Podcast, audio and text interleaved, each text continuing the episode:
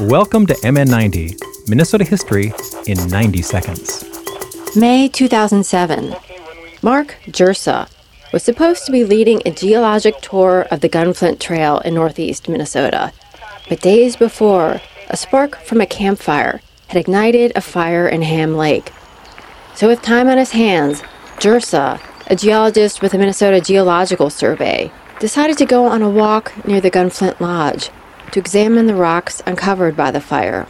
And he found some rather unusual rocks, which, with the help of a University of Minnesota professor and two high school teacher rock sleuths, identified as meteor fragments.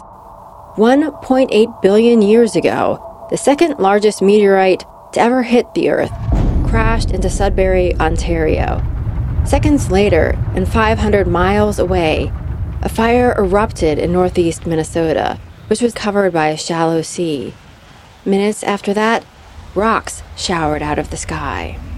Even decades before Jirsa's discovery, locals were turning over these unusual rocks, and some were eventually even built into a fireplace at the Gunflint Lodge. MN90 is produced by Ampers, diverse radio for Minnesota's communities, made possible by funding from the Minnesota Arts and Cultural Heritage Fund, online at mn90.org.